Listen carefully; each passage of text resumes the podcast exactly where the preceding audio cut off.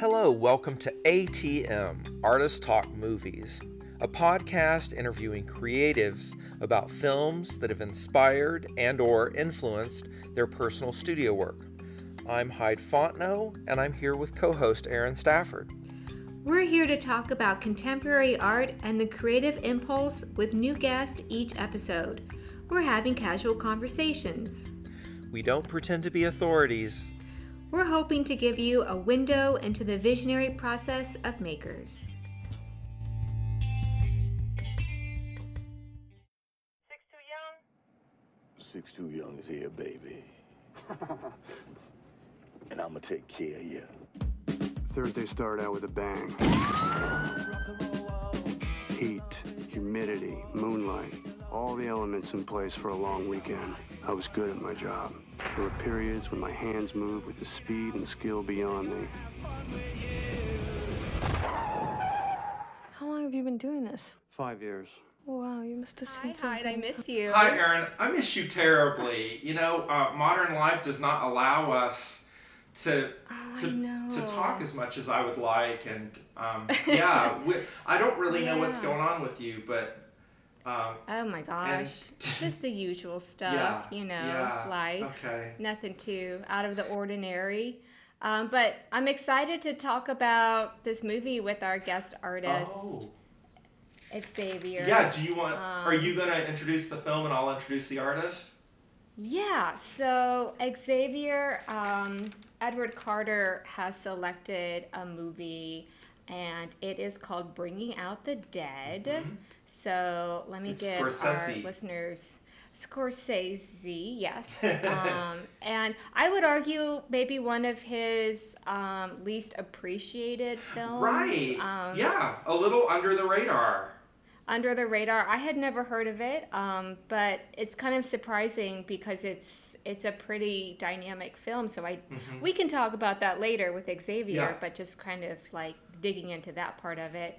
Um, it stars Nicolas Cage, uh Patricia Arquette, Yeah. John Goodman, and Ving Rhames. Uh huh. Um, and it was released in 1999, and it is considered to be a dramatic um, adaptation. I believe it's adapted from a book. Uh huh. So, um, Hi, do you want to go ahead and introduce? Yeah, yeah. So our artist Yeah. this week is Xavier Edward Carter, uh, who is a transdisciplinary artist, uh, meaning video, publications, installation, performance. Uh, he's also a poet and a feral academic uh, who is kept awake at night by archives, myths, and the stories that we tell ourselves about the world around us. Um, the artist describes himself as a cat toy with over half a million dollars in private education, uh, meaning he has a BFA from Stanford University and an MFA from Southern Methodist University. Uh, Carter received the DMA Artist Grant Award in um, 2011. He's in the permanent collection of the Nasher Sculpture Center, and I think a very recent acquisition from the Dallas Museum of Art, uh, perhaps like in the last day or so. Um, He's participated in the Art Press Biennale at uh, Saint Et- Etienne, uh, France, in um, 2020. Um, I want to ask him when we, you know, when he, when he comes on about a couple of things, uh, notably a performance at Miami Basel that was interrupted by police, and, and digging through his uh, his bio, I found that he was a lecturer at the Erotic Film School in San Francisco, and I I'm like, oh, I, I need to know everything. Uh, so and um, you know something. Um, he's excited about that's coming up is a residency collaboration with the Ceramica Suro. Uh, I think it's a factory residency in Guadalajara, Mexico. So, uh, Xavier, are you there? I'm here. How's it going, guys? Excellent. well, welcome to the podcast. I'm a little Yeah. hungover, but I'm good. Oh, that's. there was a lot of celebrating yesterday. I- Amateur. yeah, yeah, you know, party, party, party. Yeah, that's art fair energy for sure. Yeah, so Um, so Dallas Art Fair is going on right now, and so is. you are. It's a occupational hazard, I suppose. Yeah, part of the part of the job, you know, you gotta you gotta go out there and shake shake babies and kiss hands. Mm-hmm. Yeah. Are you kind of channeling some Nicolas Cage energy? uh, Frank I- Pierce right now? all all the time, I think. Uh, I, well, Okay, I, I think okay. at various Yeah. various points of my my life, I've embodied a number of characters in that movie, and it's a star-studded cast. you know. Oh. Ving Rhames is in it. Uh, Tom Sizemore's in it. Marc Anthony's in Yeah. it. Uh-huh. You know, it's a lot of people. Uh, he's amazing. Marc Anthony. Mark yeah. Anthony. Yeah, yeah. Yeah, I didn't recognize him, and I didn't Wow. either. Yeah. Yeah. Very cool. yeah. Um, Xavier, can you give a quick recap of the movie for our listeners who haven't seen it or maybe need a refresher? I'll, I'll give I can do that. So Nick Cage's character Frank, he's a burned out um, EMT. He's going on very little sleep.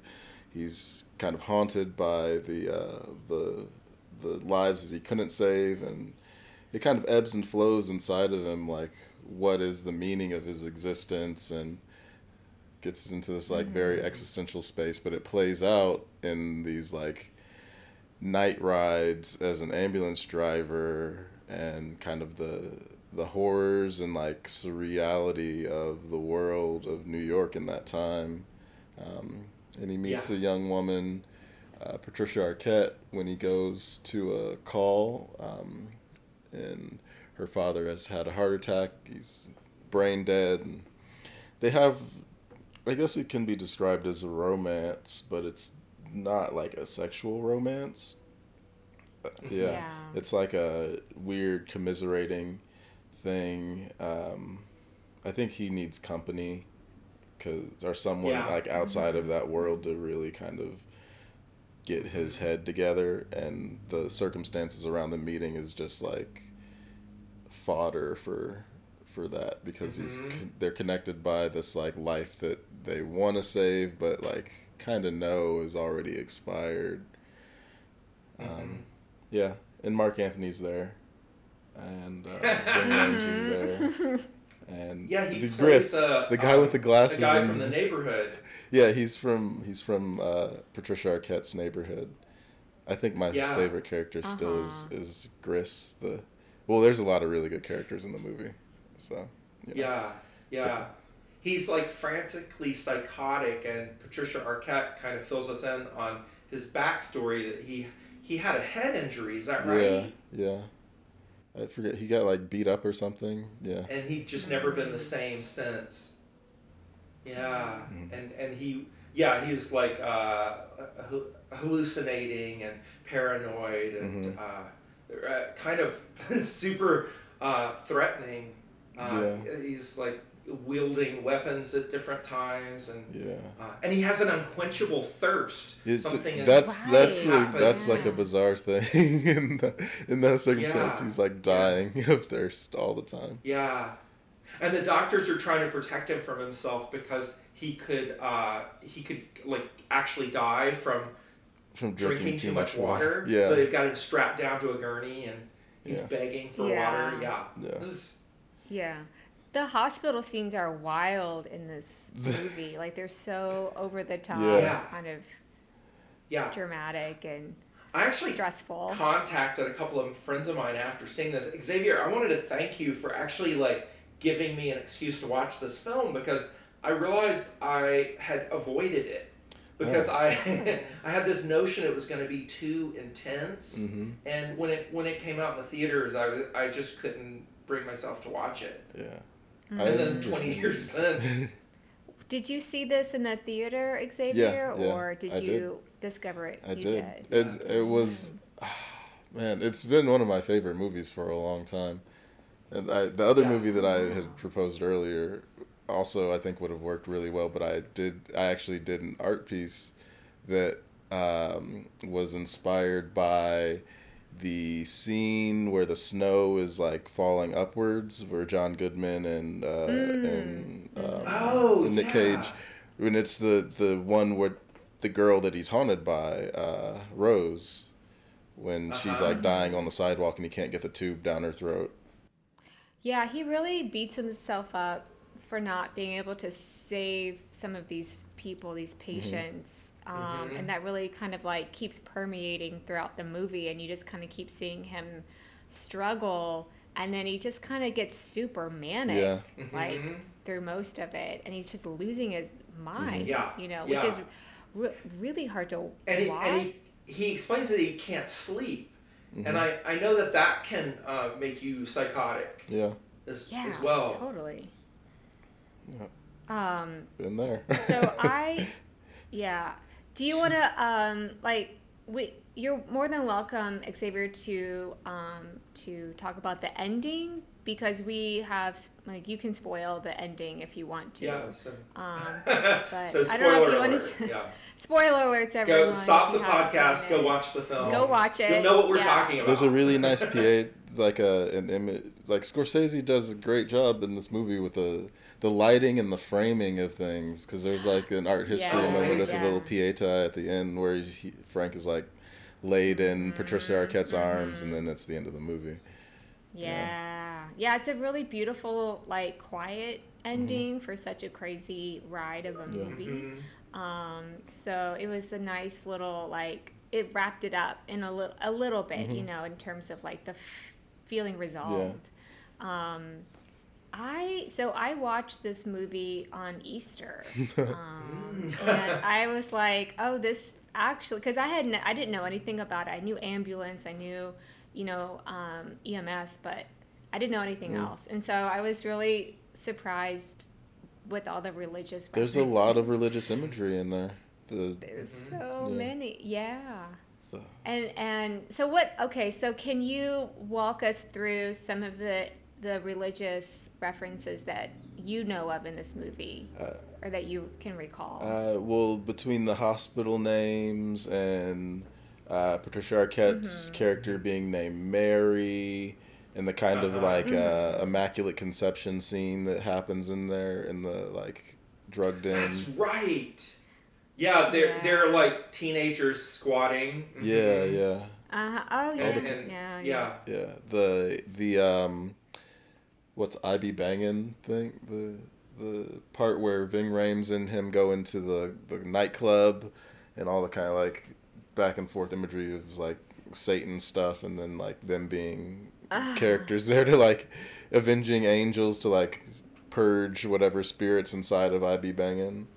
Um, uh-huh Mm-hmm. Mm-hmm. I mean, I think even Yeah, in yeah. in um, there's all these like kind of like the the score of the movie kind of really sets up those moments too, uh-huh where there's like Yeah. this kind of angelic voice, but also um, what the fuck is his name? Van Morrison. I really love that. s I love that Uh-huh, Van Morrison yeah. song. I I don't like Van Morrison that much, so Uh-huh. it was only recently because he was like, "COVID isn't real. I'm not gonna wear my mask." Him and fucking Eric Clapton. Oh shit i don't Uh. i didn't know that yeah Uh-uh. Yeah. well, and I, I like the way Scorsese um, sort of like blended the music to make it like you're not sure if it's just coming from the car, like the Right. radio, Yeah. or it's just like part of the soundtrack. So it's a really nice like blend. It's so seamless. Um, I really like the REM. So, like I was The- digging what the all the 90s what's the tunes. I frequency, like- Kenneth? yeah. Uh-huh. It just seemed really appropriate. Yeah. Um, and then they were about to like run into, drive into the water, and then he's kind of like, shit, shit, like, fuck, you like turn around. You know, we're about to drive into whatever. Yeah, drive off probably the pier. the- yeah, yeah. It's like, oh man, that must be such a crazy job to have. Like, yeah. I, The night shift during that is just like, oof. uh huh. Yeah. I got in touch with two friends of mine after I watched this film. One that was an emergency room worker, uh, like a surgery assistant, and uh, one that was an EMT driver. Just to kind of ask them if they'd seen the film, and they it had been too long. They didn't really have insight for it. They were like, "Oh, I'll watch it again." You know, maybe it's one of those things where you, when you're so close to it, to an industry, and the things, Yeah. yeah, it's uh, yeah. But it's hard but, to watch it. Yeah. Yeah, and well, and like right now with COVID and occupational burnout, Mm-hmm. um, and just seeing Nick Cage be so exhausted and ask his boss to please fire him, you know, uh, like I just need a break, and he's like, no, it won't, it won't be, a, it won't be enough to just get like a couple of days off. I'm, I'm losing Yeah. it. How you how weird was hi the boss like barking at him when he like actually barking at him when he was talking? Yeah. Was that like a Yeah, I could, there's these moments where I'm like, are these hallucinations that Nick Cage is having, or is he like actually this person? Because it it's kind of hard to tell. like some really eccentric characters that Mm-hmm. we I I don't know. I feel like with medicine, you're kind of expecting everybody to be really straight Mm-hmm. and uh, all about Yeah. business, and then it's like, oh, they're lunatics. They are all crazy, like every si- every single person. You might have to be to like want to take that profession on. Like you might have to have a little bit of, you know, the sort of almost like a god complex too happening where Uh huh. you know they're they're getting a high off of saving people and it's like a almost like a drug you know I mean, in, those in are that way all the voiceover moments really get that point Uh-huh. across. It's like when he's Yeah. like, "Yeah, I was like walking. It's like everything I touched lit up. Everything, every footstep I took, there were flowers blooming when he was saving people. But then he got in that lull where he's like not saving people. yeah Just falls deeper and deeper into the hole. Yeah. yeah This, this film would warrant rewatching immediately. Mm. Yeah. Like it's so complex. It's Yeah. so dense. oh yeah It is dense. i was in a daze i had to go to like an easter family thing afterwards and i was like oh my god like i'm just all spaced out Yeah. and like you you really get into that headspace because the visuals are so Mhm. like abstract and there's all this kind of disorientation happening Yeah. and and know- it's very effective Another another film of Scorsese's that uh, Cape Fear. When I saw it in the theater, Oh, I forget he did Cape Fear. it made me nervous for like 24 hours and i couldn't put my finger on it but it was i, I would equate it to being in a car accident where you weren't really hurt but you were shook up and you had that adrenaline push Yeah. and um, yeah he's he's um, i don't know talented a visionary like really good at his Uh-huh. job what do i say about him he's yeah I mean, all those things have extremely been effective said. filmmaker yeah. yeah That's why people Yeah. are like Scorsese Mhm. and Nick Cage, you know. yeah I wanted to ask you, Xavier, um, when so I know you just mentioned a little bit ago that um, you know he wanted to get fired, um, and and I know that you know it's helpful to sort of look at things um, not literally but more figuratively, um, especially for a film like this. But Uh-huh. um, I had like I had some assumptions when I was watching this about why he wanted to get fired. Like why not just quit the profession? Like Right. because he could have just left, right? Or what? Uh-huh. Like what did you? Uh, um, Xavier, what was the did you- tie yeah yeah, Yeah. like I mean, I I have my own like assumptions, but what were you thinking?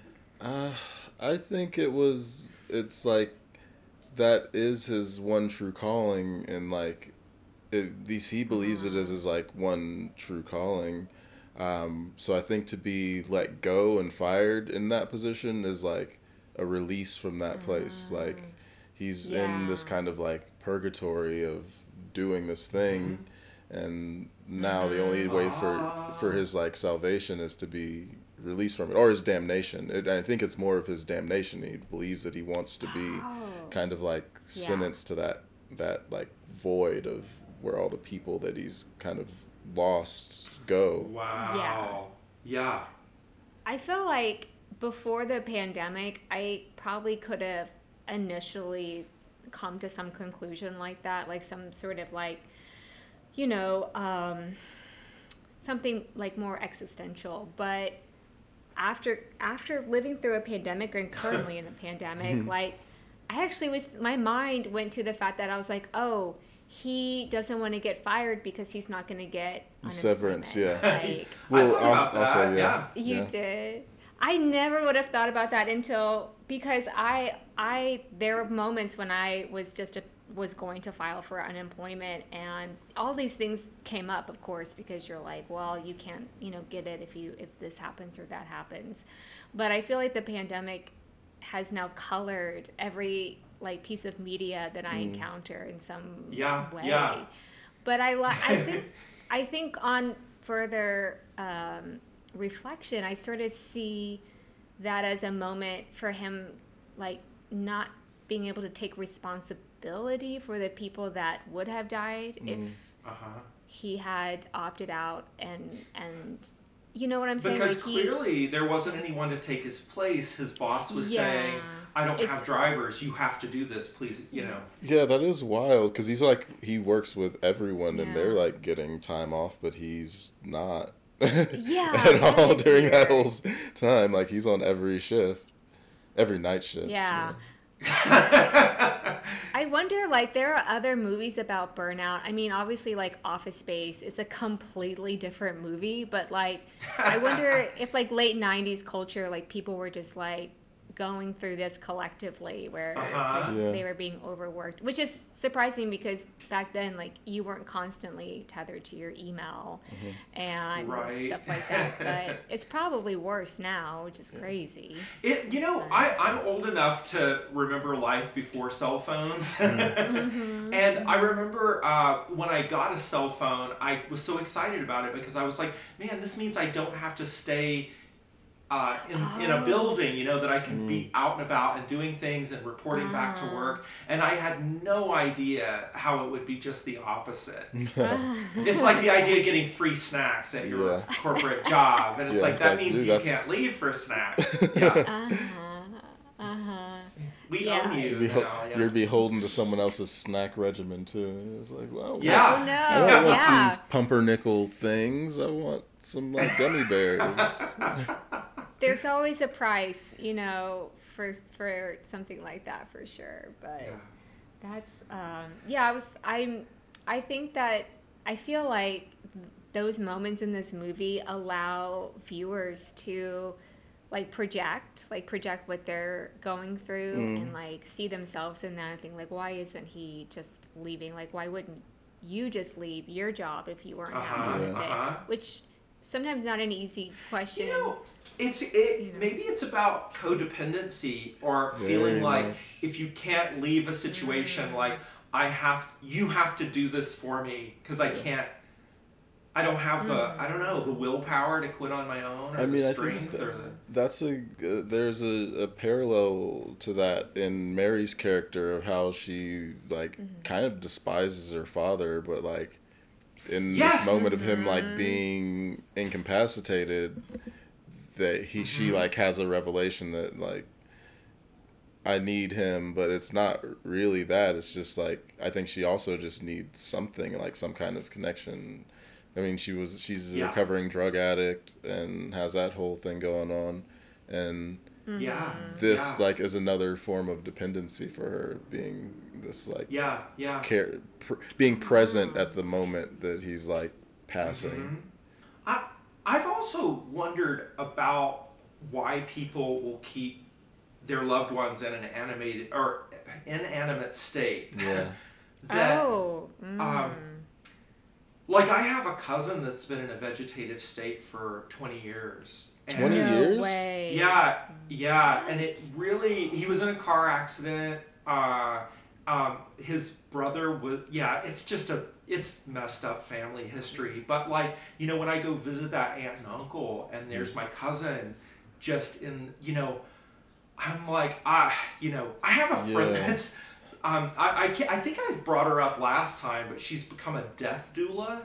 And Oh, you know, there's a lot of paperwork that you can do about like what you want. Um, I, I forget like directives about your health and if you're Mm. Yeah, the you do not resuscitate clauses. yeah put you yeah get, like um, and terrible I accident. I know those things are not like super fun to uh, meditate Mm-hmm. upon, but um, you know, I think we'll be glad that we've looked into it if we're ever in a situation where like, oh shit, now my family's involved in this. Yeah. And Uh-huh. Well, there's all kinds of like weird laws on the books with how relatives can kind of interact with the body and in terms of a medical Uh-huh. Situation like I Yeah. I've heard multiple people where it was like, "Oh, my mom was had like birthed me and then was like left bleeding on the hospital table because my dad wasn't there to like give the word to the doctors to like you know we need to remove this part of her mm-hmm. uterus or something like that or you know all kinds yeah. of And to be and- honest, yeah, like Yeah.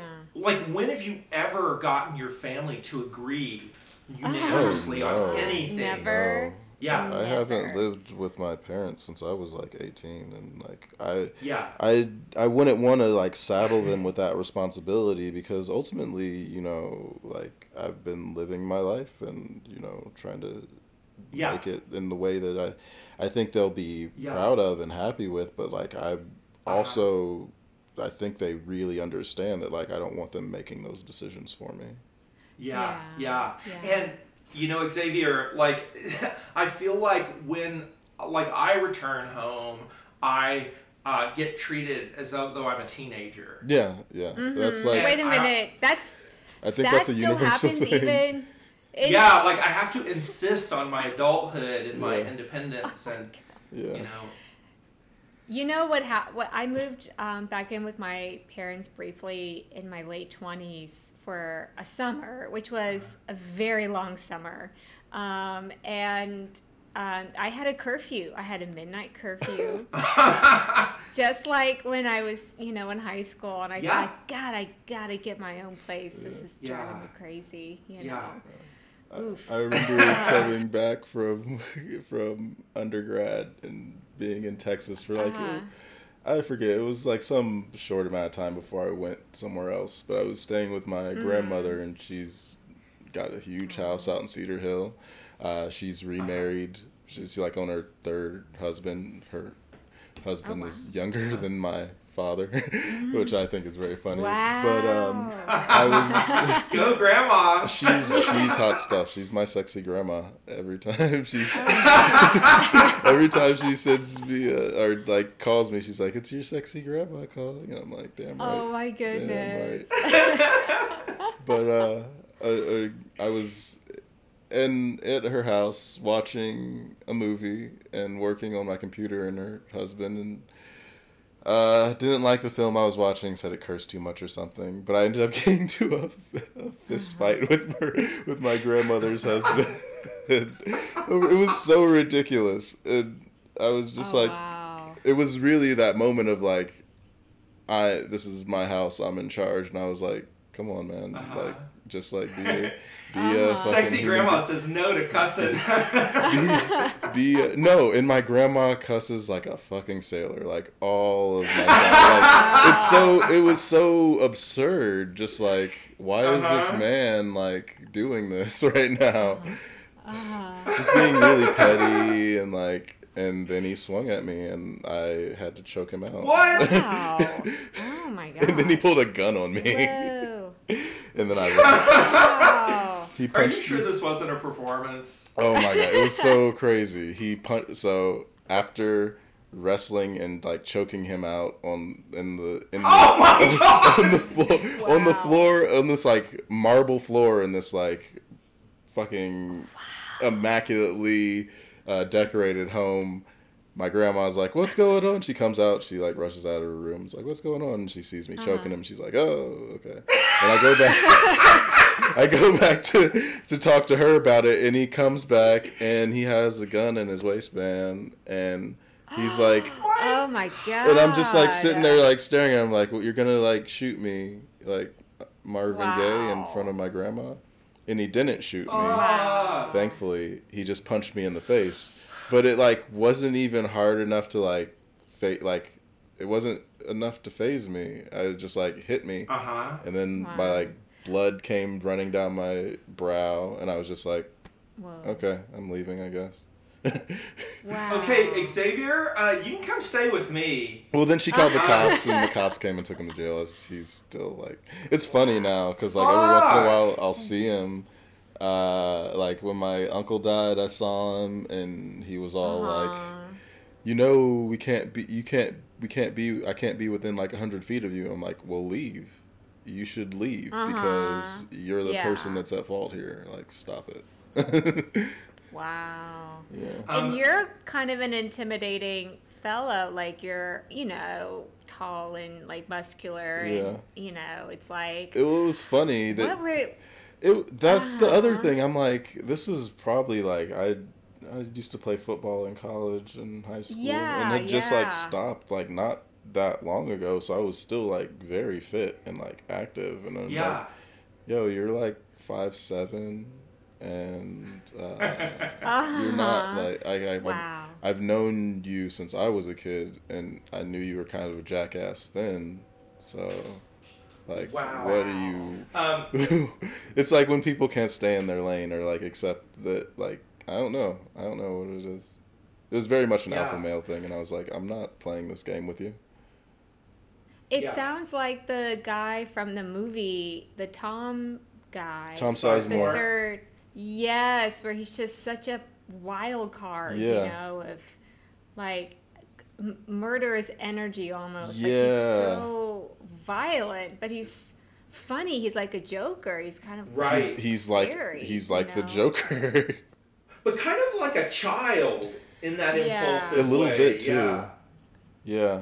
Yeah, I kn- at the la- the last scene we see him in, he is smashing the um the ambulance headlights with a Yeah. bat. I think it Yeah, was. yeah, He's yeah. Just like, you know, he just has this rage. And I thought about your performance um in Miami, and I, you know, I don't know if that.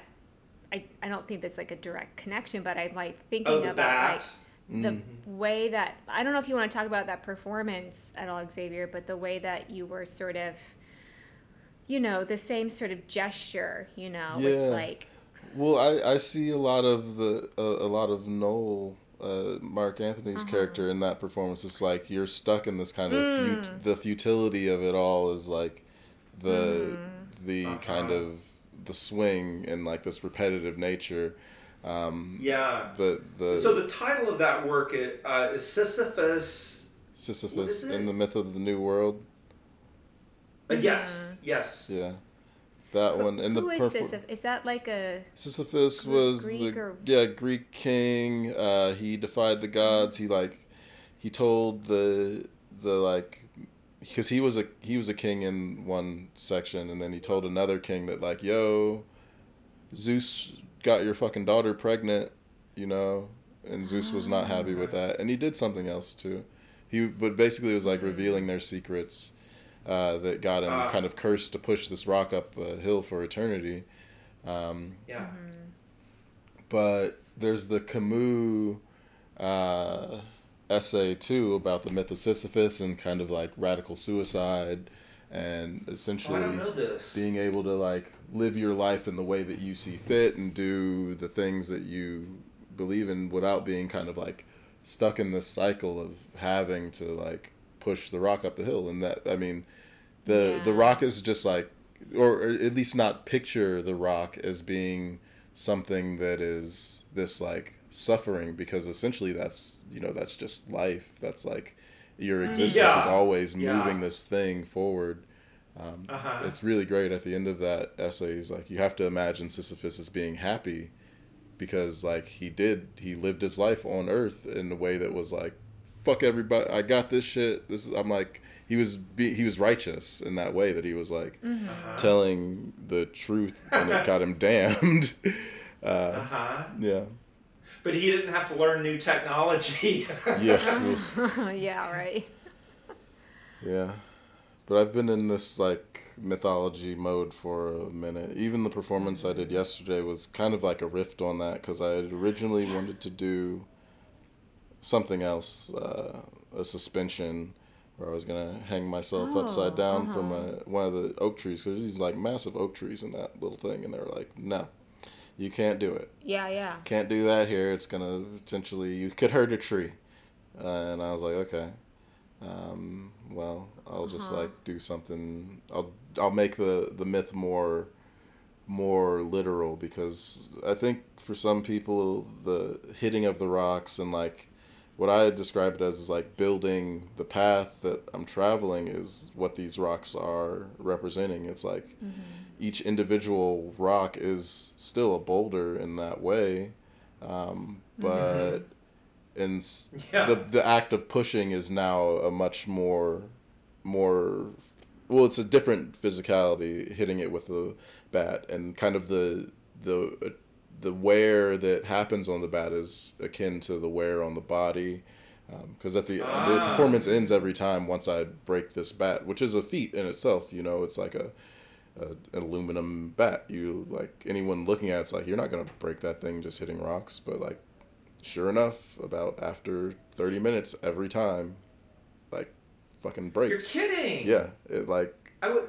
yeah Whoa. How did you How did you discover that? Because that is really surprising. I thought aluminum baseball bats were almost indestructible. Yeah, it was weird. I was like, I was living in California, and I like had got this bat from like a flea market, um, and Yeah. I would go hiking with it and like use it to like, like I just like the noise, like the sound that it made. It was like something was just very it resonated with me. I was like, oh. and then I had Yeah. planned this performance. Uh, where I and it was the first edition, first iteration of that where I go to this beach.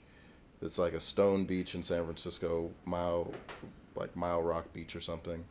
Um, I hit rocks with this bat, and then I like cross this kind of it's like a a stretch of water that during low tide it's like pretty easy to cross, but during high tide it's like you're gonna get fucking sucked out into the ocean.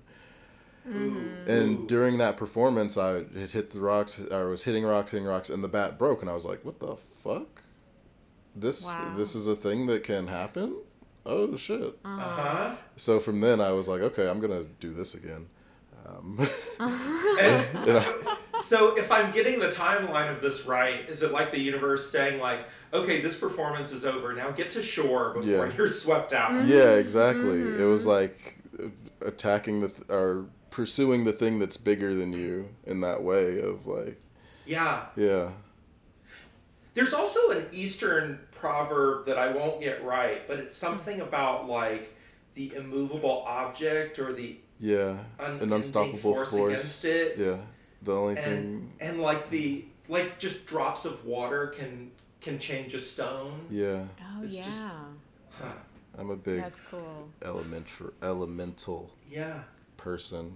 I think I'd use a lot of like Yeah. fire and like earth stuff and and most of the Uh-huh. performance works because they're it's it's about my body existing in in space and it's like a contested Yeah. body in in most ways like with the Miami thing uh Yes. to bring it back to the film again it was like I think if I would have been in like in I think if I would have been anyone besides like a black man doing that, I think mm-hmm. the response Yeah. would have been very different. But like in Miami during that week, I saw so many homeless people and just like unhoused people that mm-hmm. looked similar to me and you know would be erratic and stuff.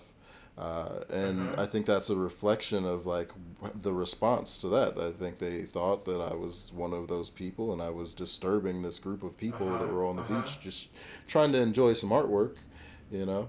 Uh, Yeah, but yeah, it wasn't yeah. the case. And then their response was just Yeah. like stupid. They're fuck the Yeah. police. You know? You know, since we're talking about the law Mm-hmm. getting involved in art, um, you know, I feel like I also read something about how there might have been, uh, th- there was talk of charging you with some type of uh, like public indecency for being naked. Yeah, they And were try- that- they were it- like saying throwing out like crazy numbers like you're gonna get 10 Right, years right, for right. endangering children and you'll be put on the sexual Oh. predator list and you're gonna have to live in Florida. And I'm like, no. Oh my God, that is punishment. Florida. No. But you can't go to a, you're gonna have to live in Florida but you can never go to a beach again. And I'm like, oh shit. That's the worst. That's the worst. Yeah. Um, thanks for protecting us. Yeah. So w- were they trying to get like some sort of restraint from all beaches. I mean, 100 miles or something. That's yeah, just- something stupid. it- It's so stupid. Yeah. Yeah. Ah. I'm so sorry that that happened, but I mean, it's like it kind of proves your point in a lot of ways. It like did. That, It's, It- it's it- oddly validating of your, yeah.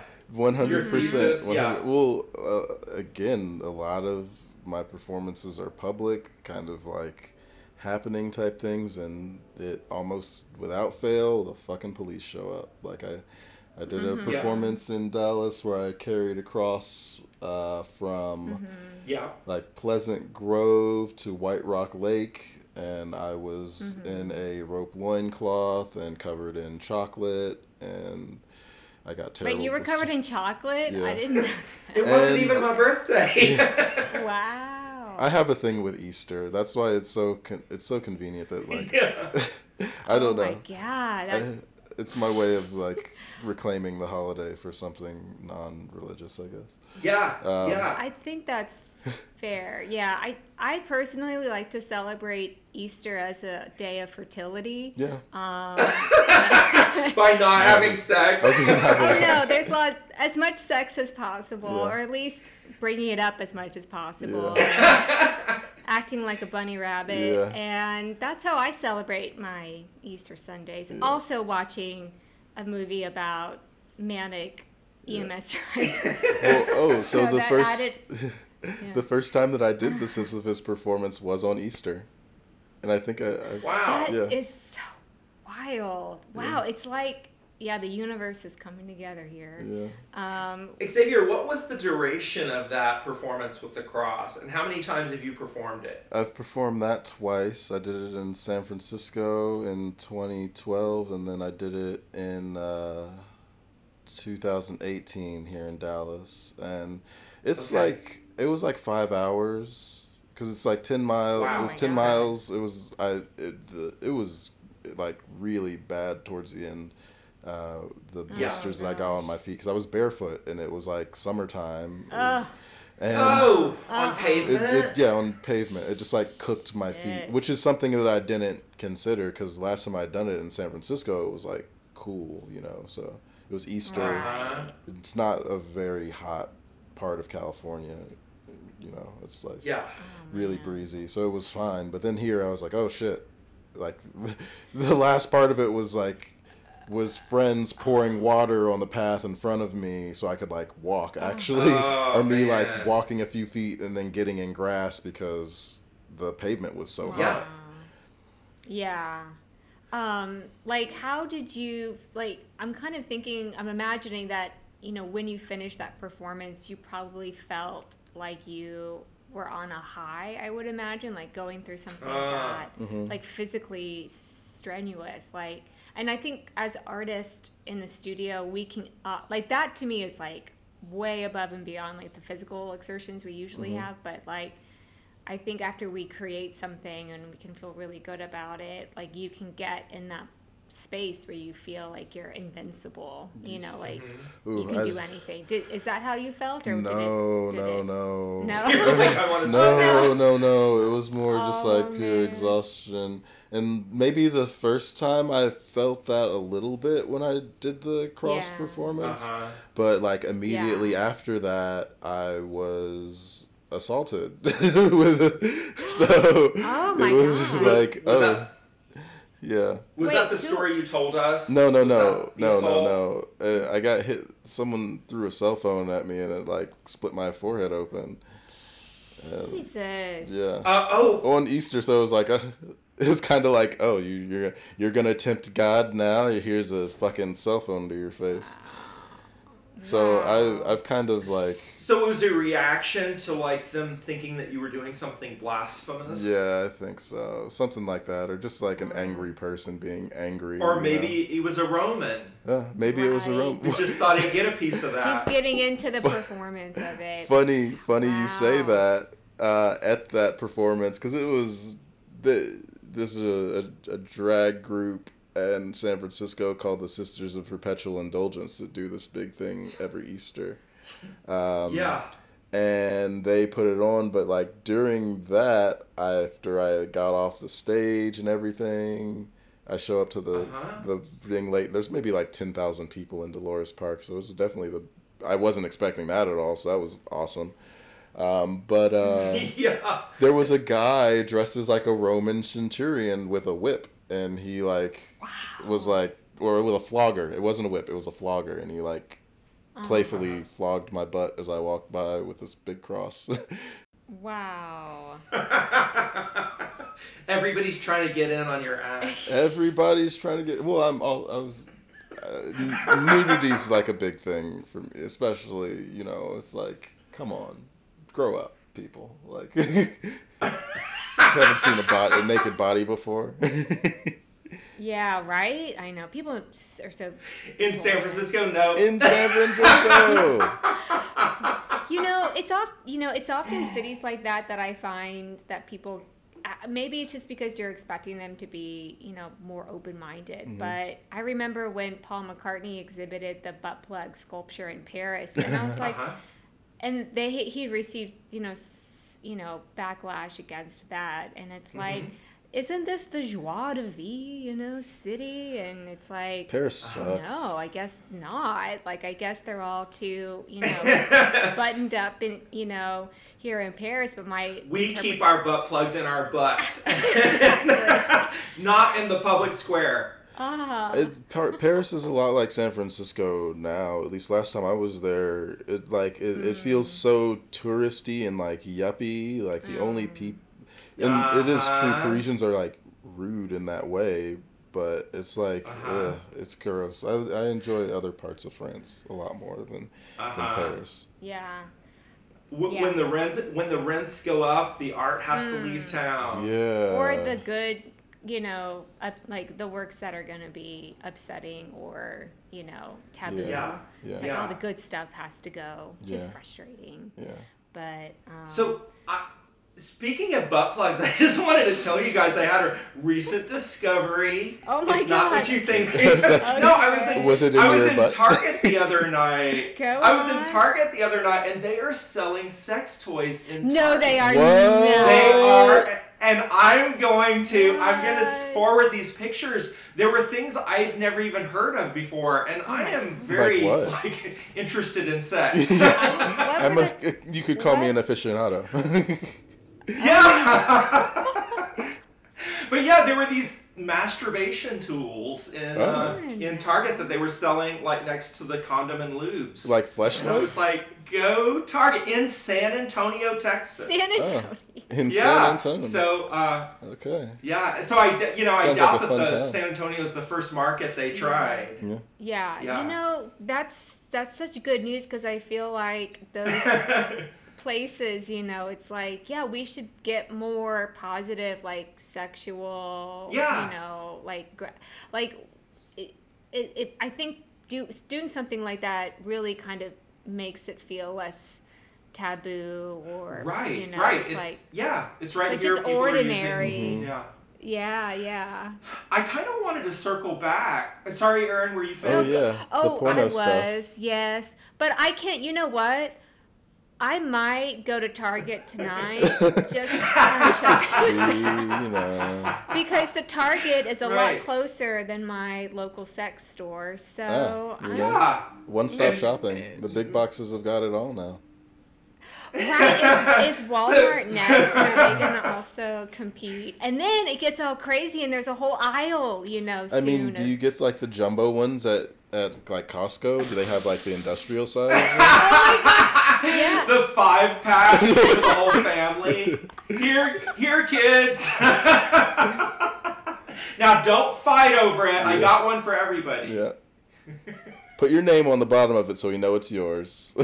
Yeah, yeah. You'll give them out as um, party favors. That makes that brings me so much joy, Hi, to know that. Um, you just made my day. well, okay. So, so what I wanted to circle back to was Xavier. When you're talking about being doing this performance in Miami Beach and being harassed by the police, and I like I don't know how to say this exactly, but like America uh, equates nudity with sexuality. You're just Well, they, you're nude. You're not doing anything sexual. You're doing something sporty. they for sure associate black nudity with sexuality. It's like in a way that's like not okay, you know, because Yeah. like you got to be naked sometimes, but it's in a way that is like the body's immediately sexualized because it's othered in this way of like it's equal parts contempt Uh-huh. and like fascination. Like it's so Uh-huh. it's just like yeah, it's so perverse, but you know, Yeah. kind of yeah. So Yeah. and, and people don't want to be pervert, like actually like commit to being perverts, you know. Right, Yeah. right. That's a lot and to do. It's it's it's weak of them in their jobs. It's like, mm. okay, we're in Miami. Yeah. There's Yeah. all kinds of human trafficking going on, children being abused. Like you're the time you're spending with an artist on the beach could be like actually helping somebody that's being victimized right now. There, And this Yeah. is there were people Yeah. on speedos. There were people Oh, in g strings true. being seductive and like enticing and kind of like portraying Uh-huh. that and like portraying sexuality in that way, but uh-huh. like it was really Right. clear that I wasn't, you know. Like I, Yeah, my back was yeah. to everyone the whole time. It wasn't like I was like waving my dick in people's face or anything like that. Like right. there was a s- in front of me that was, was later. that was in, on my own time. and I'm sure in Miami, a lot of folks, a lot of folks wouldn't have minded that either. So you know. yeah, right. They'd be like, I mean, "Please wave your dick in my face." Like, Yeah, don't hit those rocks in my though. face, please. but um, that's so interesting. Like you know, talking about sports, like historically, you know, a lot of sports were in the nude, Mm-hmm. um, and so right. sort of the Olympics, right? yeah, it's really funny that we've gotten so you know, um, Yeah. like Well, shy about yeah. it. And talking about being on a beach, how ludicrous is it that we have to have a clothing to go into the water? it's a Yeah. little silly. Yeah, but it's just it's a societal norm that we just accept. But it's also kind of silly because bathing suits are kind of gross. They They're get like really damp and they chafy. smell bad. Yeah. It's like, Yeah. oh, Yeah. it's bad news. I don't know if you two know this, but in ladies' um, bikini bottoms, or I guess in any suitcase, uh, suitcase, uh, swimsuit bottom, there's like a little like Are you swimming in a suitcase thingy. again? yes. There's a little flap, and like uh, on the beach, like sand gets in there in this Oh, no. Yes, it's terrible. It's like, what is that for? Why is there this little opening for sand and other detritus to get in? Who? Detritus. and it's like the flaws in this design, just like most, you know. But I think women's Like most clothing women, yeah, gets gets uh, shitty. Yeah, shit- like they can't put pockets, but No they can put this sand sand collector in your sand crotch trap. area. Come on. How about a place for my keys or my Oh. ID? no, we can't. Ladies don't have keys or Yeah. money or, Or cell money. phones, Yeah. so. Ugh, You ask your dad for that. yeah. God. so awful. Uh, Um, oh, so Xavier, you're talk uh, in your bio about this upcoming uh, project in Guadalajara. Mm-hmm. Uh, what are you ready to talk about? What you might be thinking? Oh yeah, for yeah. this? I uh, I'm working with a, a great Dallas-based artist from Philly, uh, Tabitha Trolley. Shout out Tabitha Trolley, gang gang. Uh-huh. Uh, and we're making these uh, ceramic mountains and like a, a mural, but they're to house the, like a bon- like a an artificial bonsai tree. So, keeping with a lot of the the found objects that get incorporated into my paintings and drawings as the the kind of Uh-huh. substrate. I am extending that into a three dimensional space uh, to create these objects. So, kind of like borrowing on a little bit of, you know, like Nick Cave's kind of work where he had that big installation of like stuff from the ceiling, this like room that has this big chandelier uh, in it. Okay, But I, yeah. I'm I'm looking at these things of being kind of like stand-ins for like being able to talk about tree of life, heritage, and kind of the Uh-huh. the the the micro macro Where- element of, of Yeah. the bonsai and uh, yeah Where where do you anticipate this work uh, being on view at a later date? Oh, it'll it'll be in Dallas in 2023. Uh, probably at Erin Cluley Gallery. Hmm. All right, Yeah, Nice. excellent. We Yeah. look forward to that. they're gonna be big. They're like big enough for you to get inside of. Is the at least one of them. Whoa! So like that you can stuff that you can kind of interact with in that way um, with ceramics. Mm. I think is really is enticing to me. Like the functionality Yeah. of the Yeah. the ceramic object has been like something that is is carried over rather than it just being this purely sculptural thing, because that's like that's the history of the art form, and it kind of gets like eschewed for you know like modernist or like postmodernist aesthetics of like these non-functional like just masses of things you know that kind of don't really do anything other than like look good or some don't even necessarily look good sometimes. It's like ugh.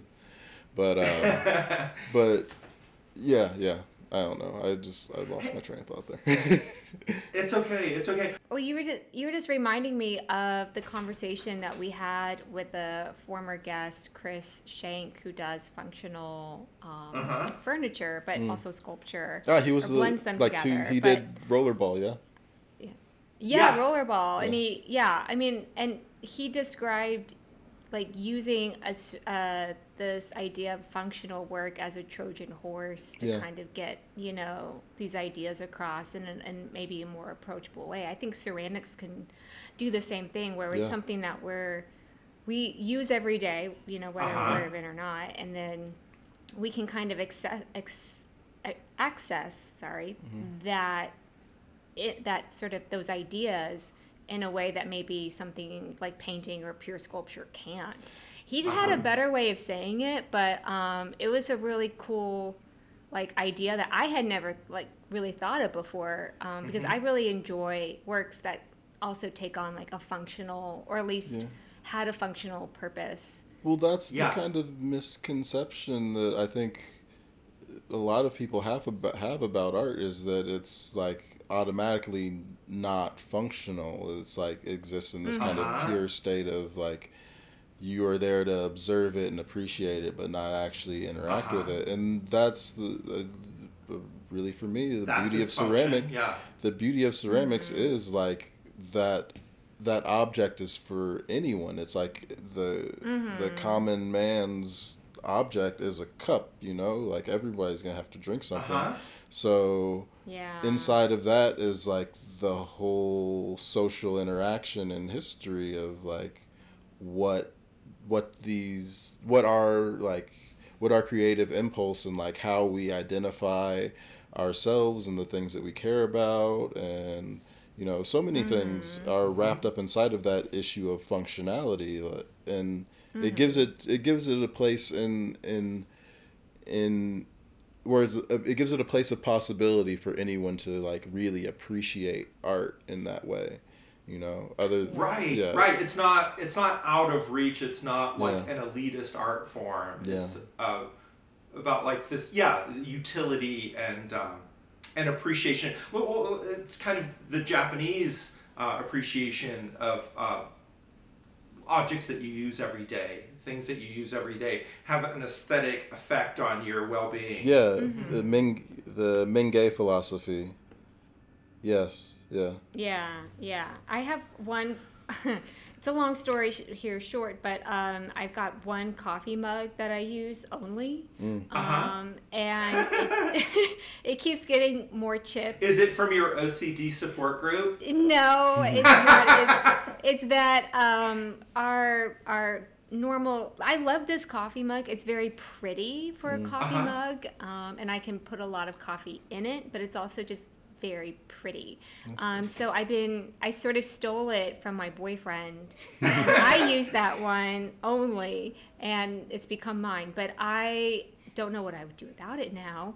Um, but it just. I know one day it will break Oh no. because it's already very chipped because i'm can be quite clumsy Yeah. and so it's just i kept getting chipped Well, and chipped and Maybe it'll know, be like Xavier's baseball bat, where like when it when it when it goes, Mm-hmm. yeah. When it when it finishes its lifetime, it will Uh-huh. mark it will mark something for you. Yeah. Oh, I love that. Yeah, it's been it's it's the good times and the bad times that Yeah. coffee cup. So I Yeah. really, I think that's true and works like that, you know, and even obviously like artists can take functional work to a different level. But I hear what you're saying, Yeah. Xavier, about uh, that's so exciting that you're going to be working with ceramics. I'm, I can't wait to see that show at Yeah. Erin Yeah. It's gonna be great. Yeah, I, yeah. I'm really dig it.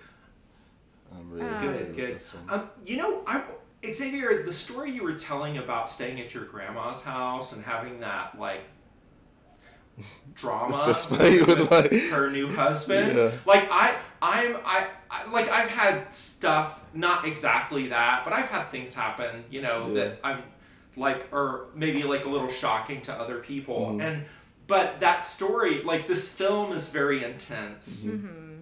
and that story is very intense and um, you know even the the durational performance where you're carrying the cross and your feet are are uh, getting damaged i Yeah. guess um, you know and i know that there's almost like a cliche about performance art and like physical suffering Yeah. and and there's also like the tie of Christianity and our our holding up the physical suffering of Yeah. Jesus. Yeah. Um, and so you know, I was gonna like, I'm not sure how to like pursue this train of thought, except like I'm interested to know like do you, and also like your career as an athlete, Mm-hmm. and I know that there's a lot of endurance and physical suffering there. Yeah.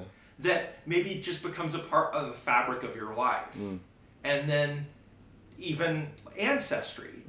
Um, and so did you were did you grow up in with religion and like this uh, idea of like that suffering was necessary or that uh, i don't want to put words in your mouth i'm just trying trying to uh, understand where you're coming from I mean, I think I, I grew up adjacent to religion. Like, I have an aunt and an uncle that were involved in the church. My grandma was a Jehovah's Witness at some time, but like, I didn't grow up going to church at all. It's just been something that's been Uh-huh. so fascinating. Like, like you were saying, that kind of elevation of like suffering, and then taking that in and kind of like processing it through like what that means about our mm-hmm. society, especially related Yeah. to race and gender. Like those are th- like the people that suffer the most and are you know mm-hmm. people of people with dark skin and women. You know, mm-hmm.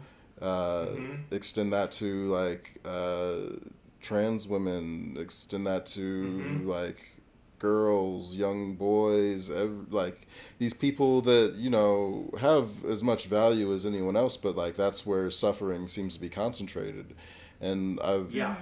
It it doesn't feel like to to know that and to kind of like make art about that is one thing but like at least for me i think i have to like actively embody those the like that Uh-huh. suffering in the moment of some of these performances because i i did i was very like anti performance art when i was in college i like i wrote a paper about Uh-huh. it even i was like i don't get this shit like it's why is it just acting it's like why isn't it just acting Uh-huh. like what is the thing. And then uh-huh. after i started doing it i was like oh shit. Okay i get it now. Uh-huh, I had uh-huh. like this moment of like of wanting to like pursue it in.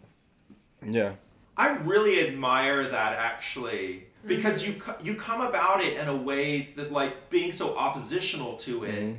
and then when it when you do see how it works with your practice, mm-hmm. it's more meaningful than just like I've always loved this. It's like no, I I hated this. I had disdain Yeah. for this, Well, it was- and now yeah. I've Yeah. yeah. performance art can really feel um, yeah it's like this it's a really hard to define Uh huh. um, you know type of art making um, Uh-huh. and then there's this element that you know it exists in these ways that are difficult to translate yeah and it's like yeah and we've seen we've all seen a lot of bad performance. Exactly Yeah, that, that- like cliche thing of like, oh, you see Yes. movies. There's another movie. Yeah. Uh, Erin, Erin just sent me this post that Jerry Saltz made about Oh, yeah.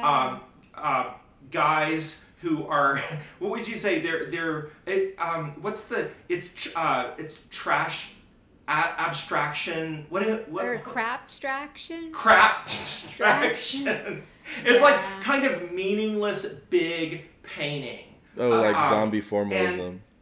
Zombie, yeah, zombie abstraction. yeah, yeah. That, I mean, Jerry Saltz has really built, you know, um, some of his criticism around that, which I totally appreciate because it is irritating to see it be so elevated, you know. yeah and he's his own special type of attention whore Yeah, but like that's true. but he points he's- out some really good things and he's he has a wonderful sense of humor, so I can dig that. I think that's his best yeah quality. yeah Yeah, totally. But then it's like these uh, zombie abstractionists um, really take themselves so seriously, and it's like, oh, Oh my God. fucking god, like, Oh my God. lighten up, I, you know? I go back and forth between I go back and Uh-huh. forth between like joking about like I don't like these kind of artists and that's like Yeah, the most that's where you common the But, most you common know- ones are are fucking painters and photographers because I'm like get over yourself you fucking you're pushing you're just pushing Uh-huh. dirt around on a thing and like making something Like, Right. don't don't get ahead of yourself there bud But but you know, Uh-huh. by participating in it, it's like you you bring it. It's it's almost like if the only people that participated in Christianity Yeah. were fundamentalist, like people who were not very smart, or Yeah. very like uh, Christ light adherent. Yeah. then like then they own Christianity Yeah. instead of like people who are more like thoughtful, conscientious, generous yeah Yeah. uh, sy- sympathetic. Yeah. So thank you for throwing your you know throwing your hat in the ring and and uh, You know what I thought was really interesting? Sometimes I feel like I'm like, do you? Is it possible to read into a movie too much? And I don't think so. But Yeah. sometimes It's like I feel art, like I- yeah. yes, and what'd you see, Erin? well, okay, and again, this is a little bitty, but um, his name is Frank, right? Nicholas Yeah. Cage, and Frank is another word for honesty. ah And I just wonder. Yeah. Oh. And so it's like, is there something there where he's wanting to get to that place of being honest with himself and and like coming to terms Uh-huh, with uh-huh. you I think so. like, his existence. yeah yeah I don't know. But then I have to look at all the other names too, and I'm like, no, well, that's Christian. I Yeah. don't know. No, I don't know. But it's well, like, you know, they probably had a lot of time to develop this, and it came from another piece of literature, right? So, uh-huh, true. I think it true, ended up being true. like a New York Times bestseller. That book that about the EMT. Really? Yeah. Wow.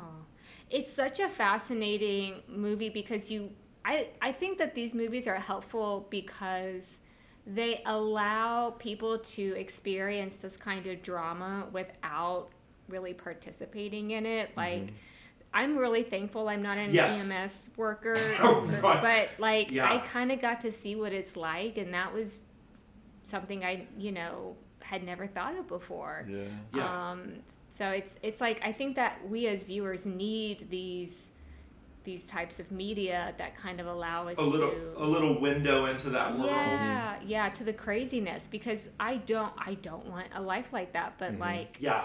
it's kind of fascinating to see people who do and the types of Yeah. personalities that they have Yeah. and, Yeah, my my friends that have worked in emergency medicine are like they love it. It's not. Um, I mean, uh, they've gone on to other things, but you know that is someone's cup of tea. That is somebody's art form. It's like Yeah, totally. Um, bef- I know we probably need Oh. to wrap up here, but I wanted to bring up the Oasis in the movie. That I don't know. Oh, Sunrise You know Dayrise what about? Enterprises. oh yeah. Where Ty, when then they like kill all the pe- call, kill his whole gang. That's a beautiful scene when he's like speared on the Yeah. balcony and they're like cutting him off and Frank like is attached to him and he saves him. That's like the Yeah. part of it. That's like Yeah. the first step in his. Well, one of the first steps in his redemption. Because like afterwards, he goes I to the hospital yeah. and he like sees Yeah. the dude and he gets elevated up to like ICU or something and he like Uh huh. codes and he's like, there's like this laughing voice in his head going back and Yeah. forth between like, Mm. oh, Yeah. this is like whatever the absurdity of it all is all starting to kick in again. And that's where Yeah. the healing comes from from him. It's like, yeah, you know, it's Mm-hmm. like Yeah, and and even the gesture of the uh, the drug dealer on on the fence, like you were saying, on the on the balcony, is uh, of the pietà, like the Yeah. the, the way Virgin Mary is Yeah. holding the Christ Right. figure. Mhm. Mm-hmm. Yeah. He's like, "You saved Yeah. me." He's telling Frank, "He's like, Frank, Yeah. you saved me." And he's Yeah. like, "No, I'm just, I, I'm, just- I loved I'm here." Yeah. I loved how gentle that character was too. Yeah. He was mm-hmm. almost like a mystic or a philosopher yeah, or or a caretaker, Yeah. you know, and the way that we look at drugs as this solely destructive Right. element Yeah. in culture, but that like drugs also serve a purpose of like taking people's pain away. Well, that was also the counterbalance to the the Red Death thing that they the the like street Yes. dealers were selling. Yeah. I loved that. I don't. You can't call it a painting, but I don't know what else to call it. There was a work of art in the oasis of like a volcano, and it was like the lava was like lighting up. I was like, oh my Yeah. god, Oh I- I- yeah. that's epic. I love that aesthetic. You know, like that. Uh-huh. That it's something that I've tried to like carry across in some of my other sculptural works when I was in grad school. This like kind of neon, like black light, kind of flashy, velvet painting Yeah, yeah, yeah. Yeah. thing. Because I don't it's know. a it's sexy just- environment. Yeah. It's so. It's like, yeah, yeah. Any work that requires like batteries, I'm kind of interested in Mm-hmm. it. Like, what well, you're gonna gonna need to go to Target. but I'm bummed. Listen, it's already on my list of things to do. So You know, Erin, I also wanted to point out that Frank is, uh, you know, another word for uh, hot dogs. Yes. That's what I thought you were Oh. gonna say at first. I was That's like, funny. Yeah. I had my brain was not going there, but I don't know why it didn't. yeah. Well, it's I- okay. It's okay. Um, well, Xavier, is there anything else you wanted to talk about before we wrap up? uh, This is your chance to plug. oh, Yeah. you well, y'all did ask me about my time at the erotic film school and being a lecturer there. Yeah. Oh yeah! Thank Oh my you. God, I can't believe I almost. I would have been so disappointed in myself if I had Yeah, not talk brought to that us up again. about that job. Uh, you were well- teaching there, is that correct? I I taught editing. I taught editing, film editing. Oh, uh, editing. por- Okay. Porno editing. I used to. Hell be- yeah! I used to be a PA and an editor for Kink Men in San Francisco, like the BDSM dungeon. I got plugged Oh, into this yeah. community. But before that, I was working at the Center for Sex and Culture in San Francisco. And there's like, it, Wow. I, I think also with my work, those are things that kind of Mm-hmm. exist in the undercurrent as this like, is in the counterbalance between like nudity and sexuality, this whole like thing Yeah. happening. Uh, but yeah, I got contacted by uh, a performer writer. Uh, she's really awesome, Madison Young, uh, and Uh huh. I was her intern for a little while, and then she needed someone to to teach editing, and I was like, I, I mean, that's what I've been doing for a while, so. It, I That's started fantastic. working there.